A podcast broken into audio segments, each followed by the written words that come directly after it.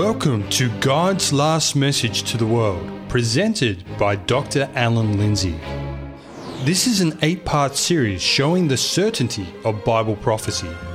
The accurate fulfillment of past prophecies give confidence in those that are yet to be fulfilled. This presentation is entitled Fixing the Time of Its Appearance. Hello and welcome to this second presentation in the series. There'll be eight altogether, with the very important title God's Last Message to the World. Welcome, no matter where you may be, those in the studio, we're happy to see you here, and also those who may be listening in, some parts of the world, wherever you are, welcome, and may the Lord bless you as we open your God's Word today. As we think about the religious confusion in the world today, and the Bible foretells that the world will be in a day of confusion in the last days, does the Bible give us any certainty for the message that I'm going to share with you today? I believe it does, so let's bow our heads and have a word of prayer. Our loving Father in heaven, we thank you for your precious word. We thank you for the guidance of the Holy Spirit who has been promised to guide us into an understanding of truth. We ask for his presence today, and we ask that each one who is listening to this message may be blessed by his presence too. And I ask this in Jesus' wonderful name. Amen. Before I commence this morning, I'd like to uh, invite you to look at the chart that we had on the screen last time. We'll be reviewing the chart uh, and building on it during this presentation. You remember that last week we talked about how Daniel's book is the only book in the Bible, and you'll see this on the screen in the black in the center, that Daniel's book was to be closed until the time of the end. But then, when would this time of the end begin? It's a period of time leading up to the second coming of Jesus. When would it begin? Well, fortunately, the Bible doesn't leave us in any doubt. And in Daniel chapter 12, Uh, we are told that the time of the end would begin at the end of a period called a time, times, and half a time. We had to turn to the book of Revelation to d- discover that that time, times, and half a time is equivalent, and you'll notice it there on the screen in blue, a period of 1,260 days. In actual time, 1,260 years, because in Bible prophecy, as we noticed, one day stands for one year. But when would that time begin, that 1,260 year period? We discovered as we looked at the book of Daniel, chapter 7, that it would begin in the year 538 AD. And that brings us to 1,260 years afterwards to the year 1798. And in that year, the time of the end would begin. 1798. That was the year when Daniel's book was to be opened and understood. Well, what does it mean that Daniel's book was to be opened? You know, people have, uh, have read the book of Daniel, read its stories for many hun- centuries, many hundreds of years. After all, and this is important to remember, Jesus himself told his disciples, now that's 2,000 years ago, that the book of Daniel foretold the coming destruction of Jerusalem, and they were to be ready for it.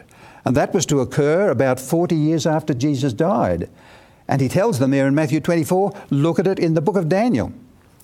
And so the book of Daniel has been read, parts of it. Look at the stories stories of the lion's den experience with Daniel, the three young men who went into that burning hot fiery furnace. Children have heard those stories for, well, thousands of years. Well, then, what does it mean that the book of Daniel was to be closed up? Because Daniel makes it pl- plain that there are some portions of the book, the prophecies, certain prophecies, that would relate to the time of the end. And therefore, it's important for us to know those prophecies. And when I stop to think about it, there is one prophecy in Daniel's book that was to be fulfilled, understood, and proclaimed to the world in the time of the end. And that's the prophecy we're going to look at today. As we shall see, this prophecy is going to play an important part in the opening of the book of Daniel, but also in laying the foundation for the last message that God is ever going to send to this world. So let's turn to Daniel chapter 8. The longest time prophecy in the Bible it is. And I want you to notice in Daniel chapter 8, as we stand looking at another vision, this is the third vision. You may remember that last time I mentioned that there are four visions in the book of Daniel. Uh, there's the one in Daniel 2 that we looked at last time with the man with the head of gold and the breast and arms of silver. Those four metals in that dream in Daniel 2 represented four kingdoms. And finally, at the end, God is going to set up his kingdom. That's Daniel 2. Then we looked last time at Daniel chapter 7, which really repeats Daniel 2, but does it in more detail. And that principle is going to be helping us as we study through the visions of Daniel, because when we come to the third vision today, we'll see it still covers those kingdoms Babylon, Medo Persia, Greece, Rome, etc., but in much more detail. And so let's look at what it says. In Daniel 8 and verse 1, it's telling us about a dream in which Daniel sees two animals this time it's a two horned goat or ram, and then a goat with a big horn between his eyes. Let's look at it. The Bible says that in the third year of the reign of King Belshazzar, a vision appeared to me, to me, Daniel, after the one that appeared to me the first time. That's going back to Daniel 7. Then it continues I saw the ram pressing westward, northward, and southward. In other words, from which direction does the ram come? It comes from the east. No animal could withstand against him, nor was there any that could deliver him from his hand. But he did according to his will. And notice the last couple of words he became great. You'll understand why I'm emphasizing that in a moment. Then it continues on in Daniel 5, verse 5 As I was considering, suddenly a male goat came from the west across the surface of the whole earth without touching the ground. And the goat had a notable horn between his eyes, as you see in that picture. Then he came to the ram, it says, that had two horns which I had seen standing beside the river, and he ran into him with furious power, the Bible says. And Daniel's here describing his vision. But he cast him down to the ground and trampled him, and there was no one that could deliver the ram from his hand. In verse 7. But as we continue, therefore the male goat grew, and notice those words, very great. Remember, the first animal became great. This one becomes very great. But when he became strong, the large horn was broken, and in place of it, four notable ones, in other words, four horns, came up toward the four winds of heaven. Then we read in verse 9, and out of one of them now, that them refers to the four winds of heaven. Out of one of the four winds of heaven, in other words, uh, one of the directions around uh, where it rose, came a little horn, which grew exceedingly great. Now, that's the reason why I wanted you to notice. The first one, the goat, great. Then the ra- then the um, sorry, the first one became great. The second one, which was the uh, the goat that had that notable horn, he became very great. And then the third one becomes exceedingly great toward the south, toward the east, and toward the glorious land. And it grew up to the host of heaven, this little horn. And you'll notice what it does. According to this amazing prophecy, it cast down some of the host and some of the stars to the ground and trampled upon them, and even exalted himself as high as the prince of the host and by him the daily sacrifices were taken away. And notice the place of his sanctuary, the heavenly sanctuary, the prince of the host sanctuary, would be cast down by this little horn power. Then we notice in verse 12, because of transgression, An army was given over to the horn to oppose the daily sacrifices. And notice the next words He cast truth down to the ground. That's this little horn power that follows the first two animals. And he did all this and he prospered. All this and prospered.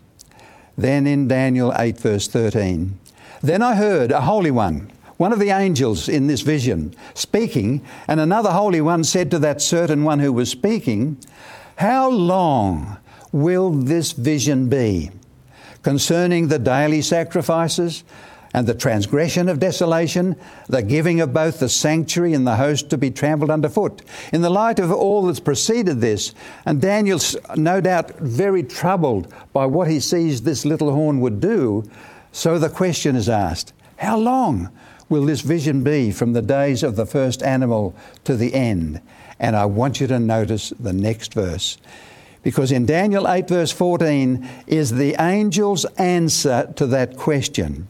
And he said to me, For 2,300 days, then shall the sanctuary be cleansed. Days, remember, refers to years. And so here is this description the sanctuary will be cleansed, whatever that means, after the 2,300 years. The word days is an interesting word, meaning literally evening and mornings, and you'll see why I'm saying that a little later. But there's a translation here that we've quoted on the screen that is, comes from the New King James Version of the Bible, the word cleansed because it's such a, a comprehensive and very significant word in the Hebrew, it has a range of meanings. I've noticed that other translations say the sanctuary shall be restored, reconsecrated, restored to its rightful state, will emerge victorious. But the word has the idea of a cleansing and a vindicating of God's temple, the sanctuary, in view of the attacks of the little horn he would make against the heavenly sanctuary. Well, what follows? Let's look at verse 15. Then it happened when I, Daniel, had seen the vision and was seeking the meaning, that suddenly there stood before me one having the appearance of a man. Now, notice it's only having an appearance. Why? Because notice what follows. And I heard a man's voice in verse 16 between the banks of the Ulai, that's a river, who called and said, Gabriel, make this man understand the vision. Let's just stop a little and think about that word Gabriel. Who is Gabriel? The Bible tells us that he is the leading angel in heaven. And he's mentioned coming to this earth only four times. They must be very important occasions. What are they? Twice in the Old Testament, twice in the New Testament. What are the two occasions when Gabriel comes down in the New Testament? He comes down to announce to Mary the birth of Jesus, a very important occasion. The other occasion is when he appears to the father of John the Baptist, telling him that there's going to be a baby boy who will play a very important part in preparing the way for the Messiah. And the two times in the Old Testament, one is in Daniel 8 that we've just been reading, and the other time in Daniel chapter 9. Why do I mention that? Because that must mean that when Gabriel comes, it's something very, very important that God is wanting to make clear to the people dwelling on the earth. And so the command is given make this man understand the vision. In other words, Gabriel was sent to help Daniel to understand the meaning of what we've just read in Scripture. Well, let's follow on and notice. Here is this chart that we have on the screen, and you'll notice that unto 2,300 days, then shall the sanctuary be cleansed. That's the prophecy that we're looking at today. Well, let's continue on and notice in Daniel 8, verse 20, the beginning of Gabriel's explanation. The ram which you saw having two horns, they are the kings of Media and Persia. Now, you remember that in those visions we've looked at earlier last time, that Medo Persia was the second kingdom to follow Babylon. Babylon doesn't feature in this vision because Babylon is soon to be replaced by Medo Persia, the great kingdom of the Medes and the Persians. So the ram which you saw, they're the kings of Media and Persia. And as we look at the map, you can see that the Persian Empire was a fairly extensive empire. That's the kingdom represented by this ram with the two horns. But then the angel goes on, Gabriel goes on and says, The male goat he represents the kingdom of Greece that followed Medo Persia in those world kingdoms. And the large horn between his eyes, Gabriel says, he's the first king of Greece. And so when we look at the Grecian Empire, we notice that it's larger than the Medo Persian. Remember, the vision said Medo Persia will be great, Greece will be very great, as you see there on the screen.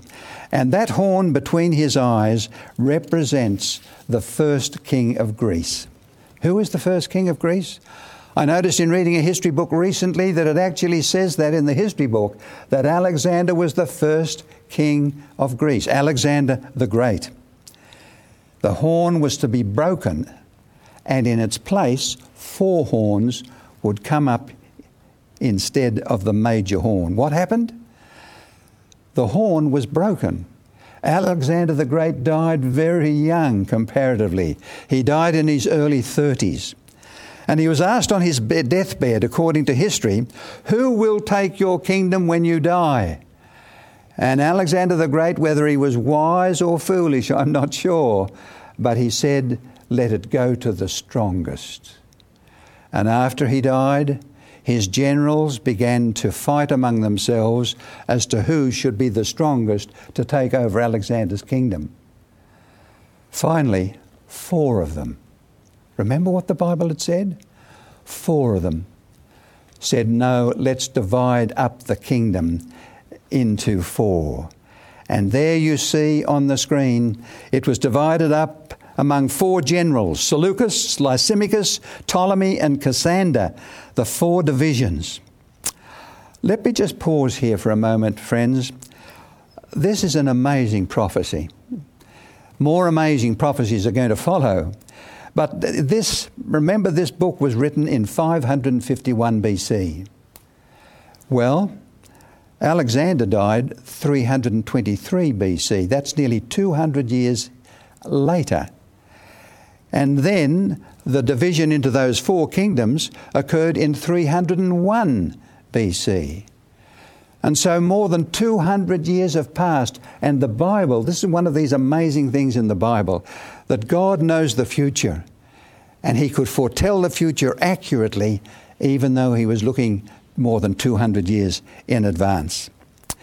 Then in verses 23 to 25, we won't take time to really spend time on looking at those details, but Gabriel goes on to talk about the work of the little horn power that would become exceedingly great.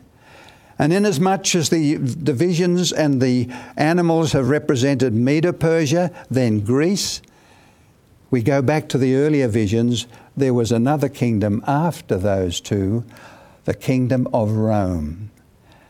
And in this vision, Rome would become exceedingly great. And if we put on the map, the map on the screen, it would take over much more than even Greece and Medo Persia ruled. And in this little horn becoming exceedingly great, we see the Roman Empire first of all, and then after it, Papal Rome, as we learned in our last presentation, who would come up and do the damage to the Lord and his work, as the Bible tells us. Now, the next part of the vision that Gabriel is about to explain, he's talked about the goat and he's talked about the ram and he's talked about Rome, the little horn that would come up. The next part of the vision is the 2,300 days or evenings and mornings. And he's now about to start to tell Daniel all about the 2,300 years. As for the, so let us notice here what happens next. Gabriel says in verse 26, and the vision of the evenings and mornings, that means days, That's what he's about to talk about. And the vision of the evenings and mornings, which was told, is true. Please notice that. This is on the authority of the angel Gabriel, that the vision that we're about to look at is true. Gabriel says so. And the vision of the evenings and mornings which was told is true. Therefore, seal up the vision. Now, we've heard those words before seal up the book. Now, this particular prophecy also was to be sealed up for it refers to many days in the future in Daniel 9, verse 26. But Gabriel doesn't continue his explanation of the vision of 2,300 days. Why not? Because in verse 27, and I, Daniel, fainted and was sick for days. Afterward, I rose and went about the king's business. He says, I was astonished by this vision, but no one understood it. Now, Daniel had heard the explanation for most of the vision from Gabriel. The only part he didn't really understand was the vision of the 2,300 days.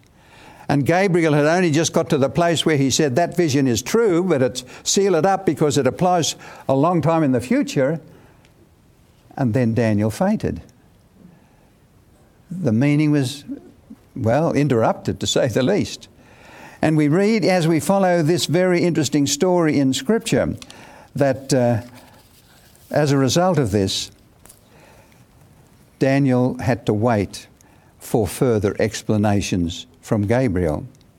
Well, we notice now that Gabriel, after this, uh, it says here, while I was speaking and praying, and confessing my, the sin of my people and my supplication before the Lord my God for the holy mountain of my God, Gabriel comes back because very soon after he'd had that sickness, some years actually passed by, and then he's worried, obviously, about what he'd seen about this 2,300 evenings and mornings, and he's praying. In fact, it's the longest prayer in the whole of the Bible in Daniel chapter 9, the very next chapter. And in the middle of the prayer, or perhaps it's more accurate to say when we look at it toward the end of the prayer, who should reappear but Gabriel? And what does he say? Gabriel says, While I was speaking and praying, or Daniel is saying, While I was speaking and praying and confessing my sin, that suddenly, while I was speaking in prayer, the man Gabriel, whom I had seen in the vision at the beginning, reached me about the time of the evening offering, and he informed me and talked with me and said, Oh, Daniel, I have now come forth to give you skill to understand. Now, remember, way back, Gabriel had been told, Make this man Daniel understand the whole of the vision. Gabriel had done that until he'd come to the 2,300 years. That was interrupted because Daniel got sick. And now Gabriel comes back again and he says, Daniel, I've come to finish the explanation. I've come to explain to you what the 2,300 year prophecy really means. Well, at the beginning of your supplications, that is, at the beginning of your prayer, Gabriel says, and this says something about what happens in heaven when we pray. At the beginning of your supplications, the command went out, and I've come to tell you. Why? Look at that wonderful answer. Gabriel says to Daniel, For you are greatly beloved.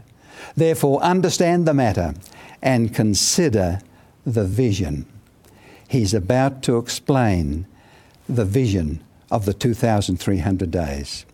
And he does so by introducing another Bible prophecy, which, if I can whet your appetite, is probably one of the most amazing prophecies in the whole of the Bible.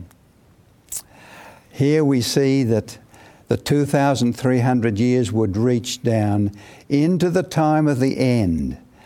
And we've got to go back to the beginnings to hear the explanation that the angel Gabriel gave. Let's have a look at it.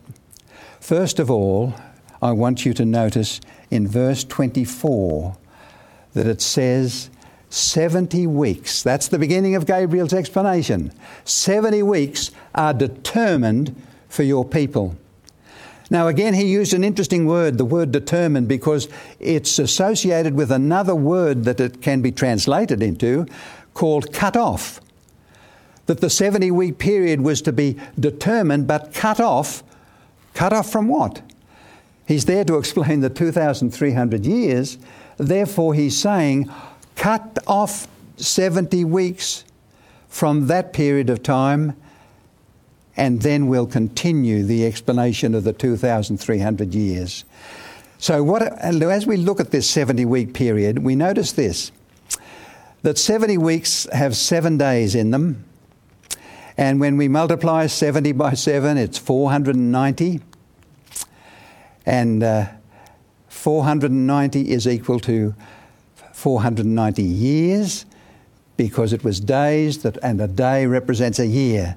So, what's the angel Gabriel is really saying? That from that long period of time of 2,300 years, we've got to first of all cut off a period of 490 years. Know therefore, and look at verse 25 as it comes on the screen.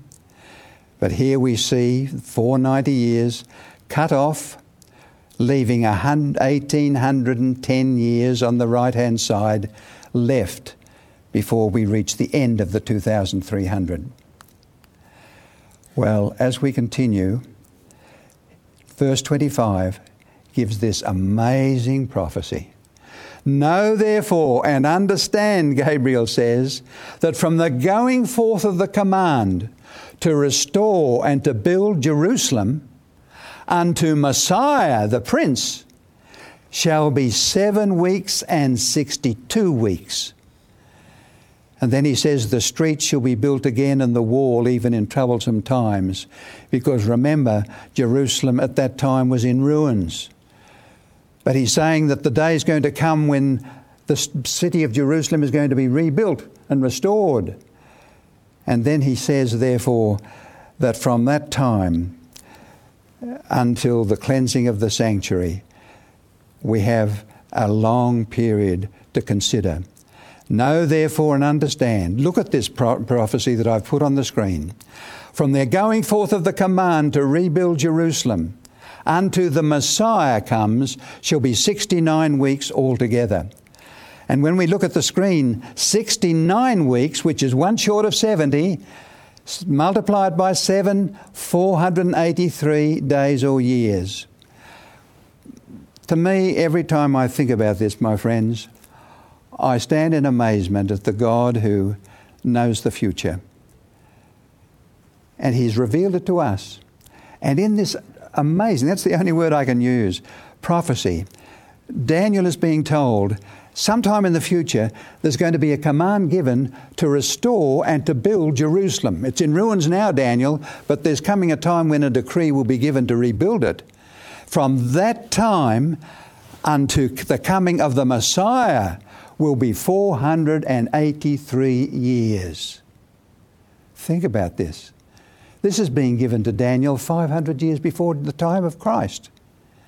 And yet, God is revealing to Daniel and to us the very time when the Messiah, the promised one way back from the days of the Garden of Eden, will be given to, to, to Daniel, the coming of the wonderful Christ who's going to be born to save the world. And so here we see the 69 weeks. I want to divert just a moment to show something to you. You know, some time ago, there was a man called Dr. Peter Stoner who um, wrote a book called Science Speaks. Now, Dr. Stoner was the former chairman of the Department of Mathematics and Astronomy in the Pasadena College, and he wrote a book called Science Speaks. And he made some calculations that I want to share with you, even though I hope it won't be too involved. But he was a mathematician, this man, and he knew about the law of probability. Now, let me explain the law of probability mathematically. If I say to you, look, about a spe- special event, the chance of one man coming and doing that on Wednesday in a week, the chance of that happening on Wednesday rather than the other six days of the week would be one in seven. One chance in seven that it will come on Wednesday. If I add another statement by saying, well, the chance of that happening not only Wednesday, but Wednesday day or night, let's say the chance of it happening on Wednesday day time is one in two, either day or night. Then the law of probability says the chance of a person or an event happening on a Wednesday during the day is one chance in 14. You multiply the 7 by the 2. Now, it's a bit of involved mathematics, I know. But what this mathematician did, he said, suppose that there were just eight prophecies in the Old Testament. What's the chance of one man fulfilling all those eight predictions? And in his book, he discusses the eight predictions he chooses and looks at each one of them and says, What's the chance of that happening, and that happening, and that happening? Then he multiplies them together. And he says, For one man to come and fulfill eight predictions is, look at it, 1 in 10 raised to the 17th power, which is 1 followed by 17 zeros. Suppose there are eight prophecies, the chance of one man fulfilling eight prophecies is 1 whatever it says in the screen. But then he said this, and you can read it in his book, it's available on the internet. Suppose that there were not just eight prophecies, but 48 prophecies. What's the chance of somebody being born into this world that fulfilled all 48 predictions? And look at the screen. It's 1 in 10 raised to 157th power. That is 1 followed by 157 zeros. Notice that.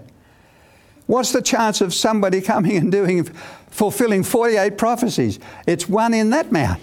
Almost impossible for one man to come and fulfill those prophecies by accident. But then there was another mathematician, Dr. Olinthus Gregory, who worked out suppose we add just two more prophecies. One prophecy to tell us where on earth the Messiah will be born, and the other prophecy, what time in human history will he be born? The chance of one man fulfilling all of those prophecies, 50 now, exceeds the power of numbers to express. But, dear friends, God has not just given us in His Word 50 prophecies.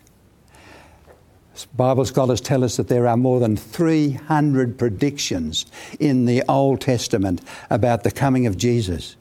If you couldn't express a number big enough when there are 48 or 50, what would it be when God has given us 300? You know, somebody has said to me once, there wouldn't be an honest atheist or infidel in the world if they studied the 300 predictions in the Old Testament.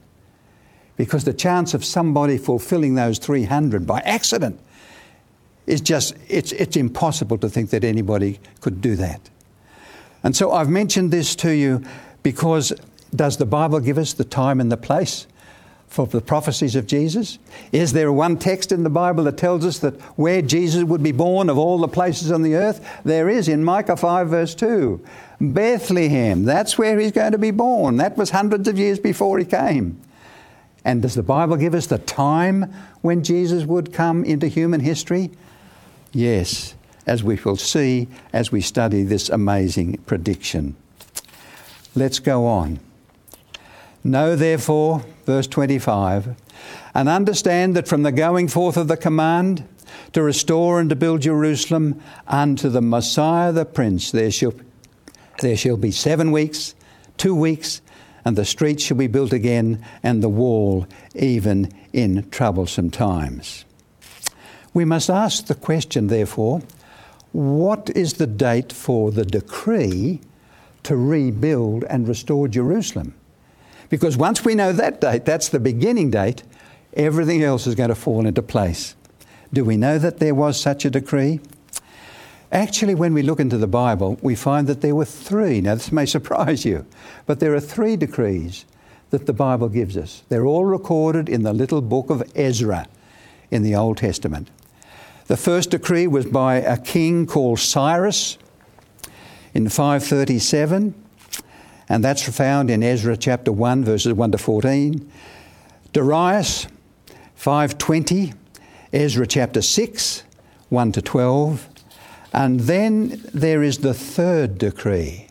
And can I just say this to your friends? Of the three decrees, the only one that deals with building and restoring. Those other decrees talk about building the city of Jerusalem and even the temple. But the only one that restores the government of Israel and makes it a nation on its own right, which is required by that decree, is the decree by Artaxerxes.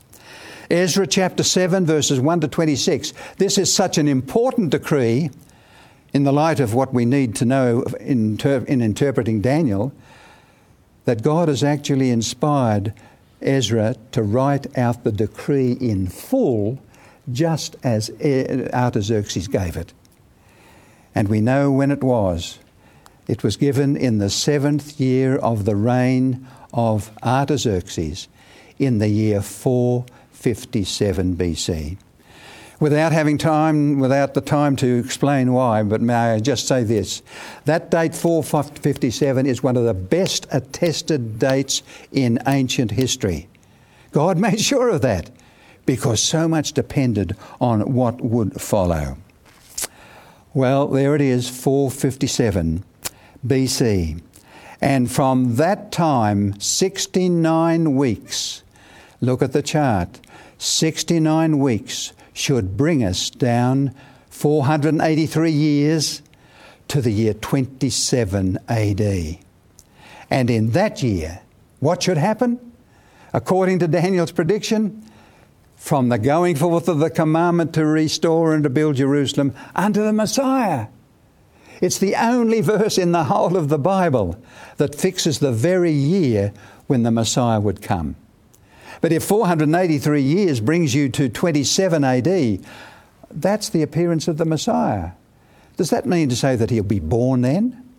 Can't be born, not 27 AD. That's not his birth.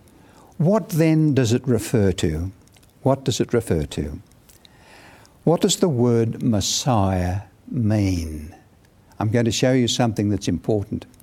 In John chapter 1, verse 41, we read this interesting verse. He first found his brother Simon. This is referring to one of the disciples, Andrew. He first found his brother Simon and said to him, We've found the Messiah, which is translated the Christ. Notice that? When we refer to Jesus Christ, uh, Christ was not a surname, it's, it's more a title, a status.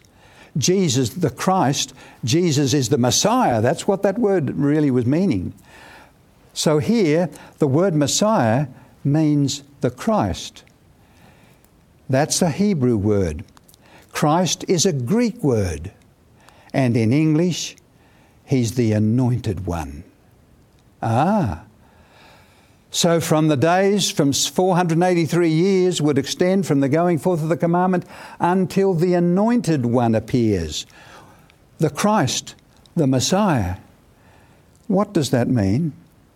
When did Jesus become the anointed one? Again, let's look at Scripture. In the book of Acts, chapter 10, and verse 37 and 38, that word you know, which was proclaimed throughout all Judea and began from Galilee after the baptism which, God, which John preached, how God anointed Jesus of Nazareth with the Holy Spirit and power. Notice that? The record says there in the book of Acts that God anointed Jesus with the Holy Spirit at the time of Jesus' baptism. Now let's look at the amazing prediction, dear friends. In the Luke, Gospel of Luke, chapter 3, I read these words. Now, in the 15th year of the reign of Tiberius Caesar, notice the date. You know, God is wonderful in terms of providing the evidence to support our faith. In the 15th year of the reign of Tiberius Caesar, And then he lists it to make sure we don't miss what happens in that year. Pontius Pilate being governor of Judea, Herod being tetrarch of Galilee, his brother Philip, tetrarch of Iturea, the region of Trachonitis, and Lysanias, tetrarch, that's an office, uh, the word tetrarch of Abilene. While Annas and Caiaphas were high priests, the word of God came to John, the son of Zacharias, in the wilderness, and he went into all the region around the Jordan, preaching a baptism of repentance for the remission of sins. Why does Luke go to all the trouble of recording uh, the things that happened in the 15th year of the reign of Caesar? To provide the faith to us.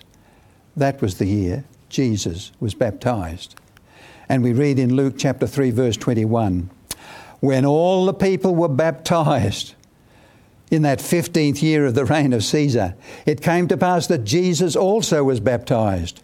And while he prayed, the heaven was opened. And the Holy Spirit, look at the words, descended in bodily form like a dove upon him. And a voice came from heaven which said, You are my beloved Son, in whom I am well pleased. What happened? in the 15th year of the reign of Caesar, 27 AD, right on time, Jesus became the anointed one by the Holy Spirit at his baptism. How marvellous. But there's another very interesting event that followed this that just confirms what I'm saying. Because soon after his baptism, Jesus was visiting his hometown of Nazareth and what happened the day that he went there. I read in Luke 4:16 so he came to Nazareth where he had been brought up and as his custom was he went into the synagogue on the Sabbath day and stood up to read and he was handed the book of the prophet Isaiah and when he'd opened the book he found the place where it was written now remember he's coming into the synagogue to church on Sabbath morning and he's handed the prophecy of Isaiah, the prophet in the Old Testament. And he deliberately finds this text when he is given the copy of the script. The Spirit of the Lord is upon me. Why? Because he has anointed me to preach the gospel to the poor. He sent me to heal the brokenhearted to proclaim liberty to the captives and recovery of sight to the blind. That's why this wonderful Jesus came to this earth to relieve suffering and to restore and to transform our lives. But as we go on, to set at liberty to those who are oppressed, to proclaim the acceptable year of the Lord. Then, when Jesus had finished quoting that text from Isaiah, it says, Then he closed the book, gave it back to the attendant, and sat down and the eyes of all who were in the synagogue were fixed on him. This is the boy who had grown up there in Nazareth. And now he's speaking to the people in 27 AD, just after his baptism. And then we read, and he began to say to them, Today this scripture is fulfilled in your hearing. Isn't that wonderful? Jesus is now saying, after reading the text, the Spirit of the Lord is upon me because He's anointed me. Those people in the synagogue knew that that was being connected to the Messiah because it means the anointed one. And Jesus said, This day, the scripture is fulfilled. And the year, of course, was 27 AD. Well, does the Bible, in its prophecies, tell us of anything that was to happen after 27 AD? Let's have a look at this. Did the book of Daniel predict anything to happen after Jesus was baptized in 27 AD? 69 of the 70 weeks had, had gone. Jesus had been baptized at the end of the 69 weeks. One more week that was allotted to the Jews as a period of probation remained of the 490 years. Let's have a look at this. In Daniel 9, verse 26, after the 62 weeks, that is after 27 AD, Messiah shall be cut off. This is still in this prophecy in Daniel. The Messiah would be cut off, he would die. but not for himself. And the people of the prince who is to come shall destroy the city and the sanctuary. So there's two predictions here. It says after the 62 weeks, the Messiah will be cut off, he will die. This is way back in the book of Daniel, this is being written. But not for himself. He wouldn't die for himself.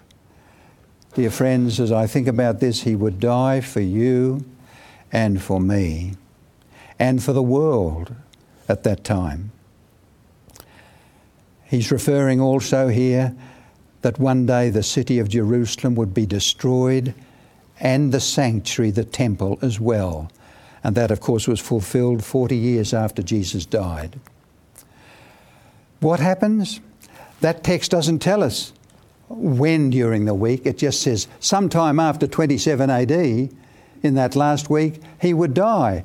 The very next verse in Daniel says, Then he, the Messiah, will confirm a covenant with many for one week. That's that one week, the 70th week. But in the middle of the week, he shall bring an end to sacrifice and offering. I stand amazed, dear friends, when I think of this. In the middle of the week, three and a half years after Jesus was baptized, in the year 31 AD, Jesus died, but not for himself. Think about this. As we look at our screen, it was just halfway through that 70th week, 31 AD, that Jesus was raised on a cross and died for the sins of the world. How amazing! Not only does it foretell Jesus' baptism, his death, but also how long his ministry would be three and a half years. That's this wonderful prophecy in Daniel chapters 8 and 9. But then we are to continue on because we notice that there follows another date because three and a half years, if it's the middle of that week, three and a half years on either side, then three and a half years after 31 AD brings us to 34 AD. AD. That's the end of this 490 year period that was allotted to the Jewish people as a period of probation. During that time, God was going to send his son to die for the world the Jews, instead of accepting that, you remember, rejected Jesus. And Daniel had warned them a long time before that after the Messiah died, only three and a half more years remained before the Jewish people were rejected as a nation because of all the Old Testament stories of them rebelling against God and walking with Him for a little while and then disobeying Him. And that's the story of the Old Testament. God is now saying, I'm giving you 490 more years, He said to Daniel. And that elapsed in 34 AD. I want you to notice as you look at that diagram on the screen, in that three and a half year period, 31 to 34 AD, Knowing that probation was soon to finish for the Jewish people, Jesus said something very important to them. Speaking to his disciples in Acts 1, verse 8, he says this But you shall receive power when the Holy Spirit has come upon you, and you shall be witnesses to me. Now, he's saying this to the disciples just before he goes back to heaven. He's telling them to be witnesses, but have you ever noticed the order in which Jesus gave that instruction? You shall be witnesses to me in whereabouts first? Jerusalem, and then in Judea, and then in Samaria, and then to the ends of the ends of the earth. Why did he start with Jerusalem and Judea? Why were the disciples to take the gospel first there, not to all the nations of Europe beyond, not then? Because three and a half years remained of that period of probation God had given to the Jewish people.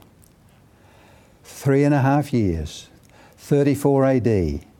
What happened then in 34 AD? What, what event brought that 490 year period of probation to a close? Well, we read about it there in the book of Acts of how Stephen, the deacon, was in, was in prison because of the false charges that were being brought to him. And finally, he came before the Sanhedrin. That was the leading council in Israel. And he preached to them a sermon which is recorded there in the book of Acts, chapter 7. Read it sometime. A powerful sermon. And at the end of that sermon, he said to them, You have murdered the Messiah. And you can imagine the reaction. The Bible says they were gnashed in their teeth and they approached him with stones, led him outside the city, and killed Stephen. That day, the Jewish leaders, the ones in the governing council, heard the last appeal for the gospel to, for them to accept the Messiah. And the year? When Stephen was uh, stoned, 34 AD. When we remember those events, some years later, Paul was preaching in a little town of Antioch in, in Pisidia. And as he was preaching there that day, he noticed that the people, and there were many Jews in the audience, and it's recorded in Acts chapter 13, Many Jews were in the audience but got very upset when he started to talk to them about Jesus the Messiah. And at the end of his sermon, I want you to notice the words that he spoke to them. It was necessary that the word of God should first be spoken to you. The three and a half years of probation. But since you reject it and judge yourselves unworthy of everlasting life, Behold, we turn to the Gentiles.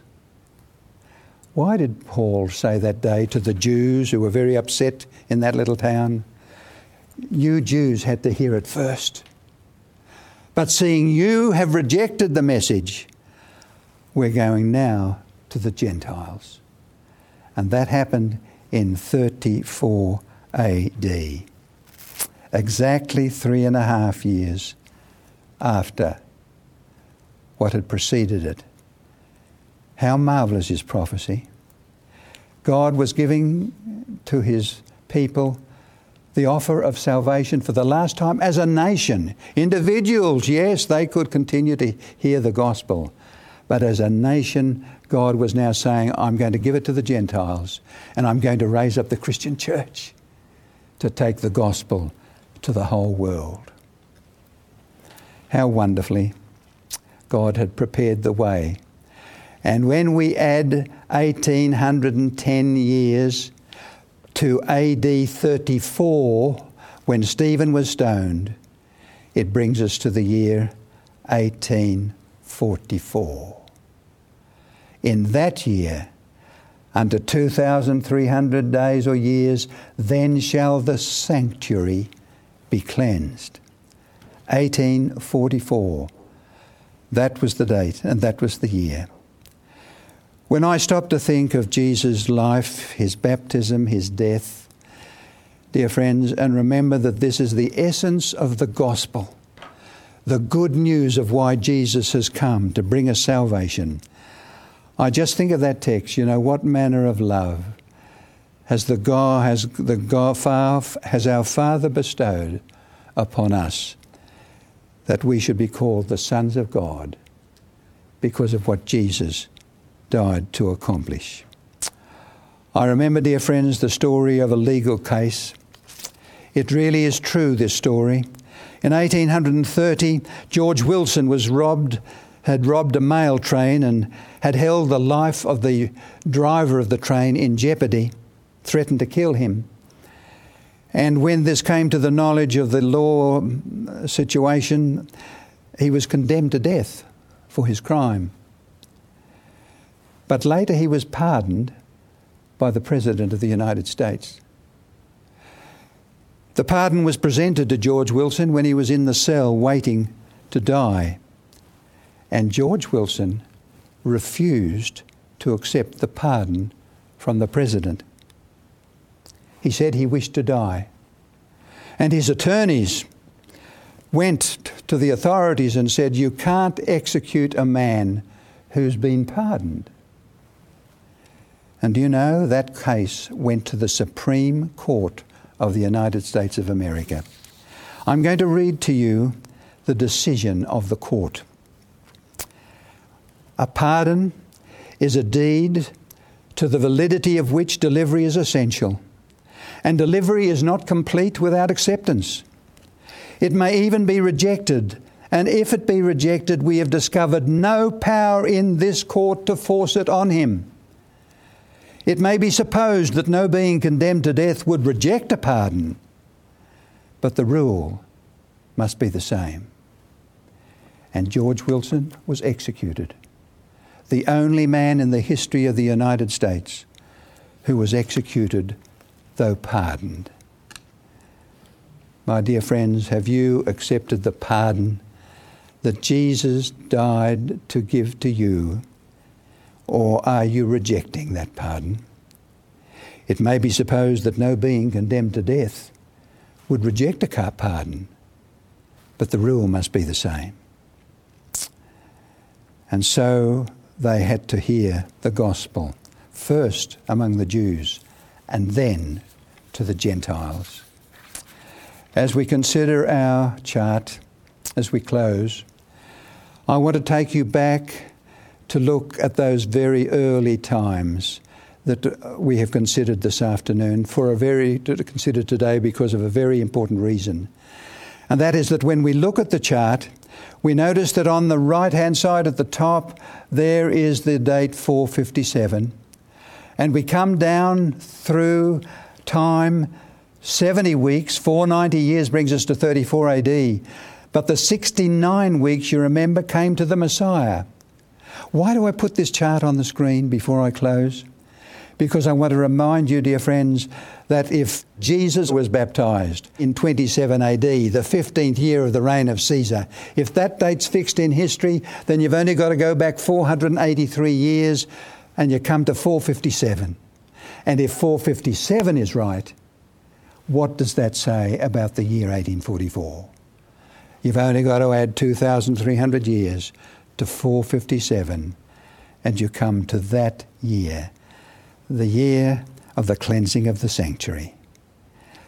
Let us bow our heads in a word of prayer.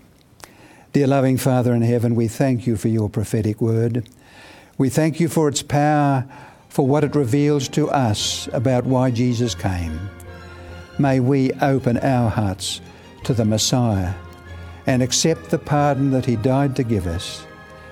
And may we continue to be blessed as we study further what's going to happen in 1844. And we ask this in Jesus' precious name. Amen.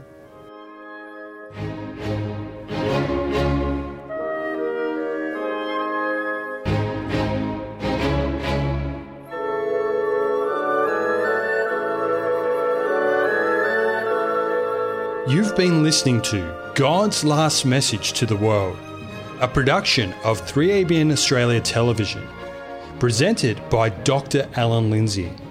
For more information, visit glm.3abnaustralia.org.au.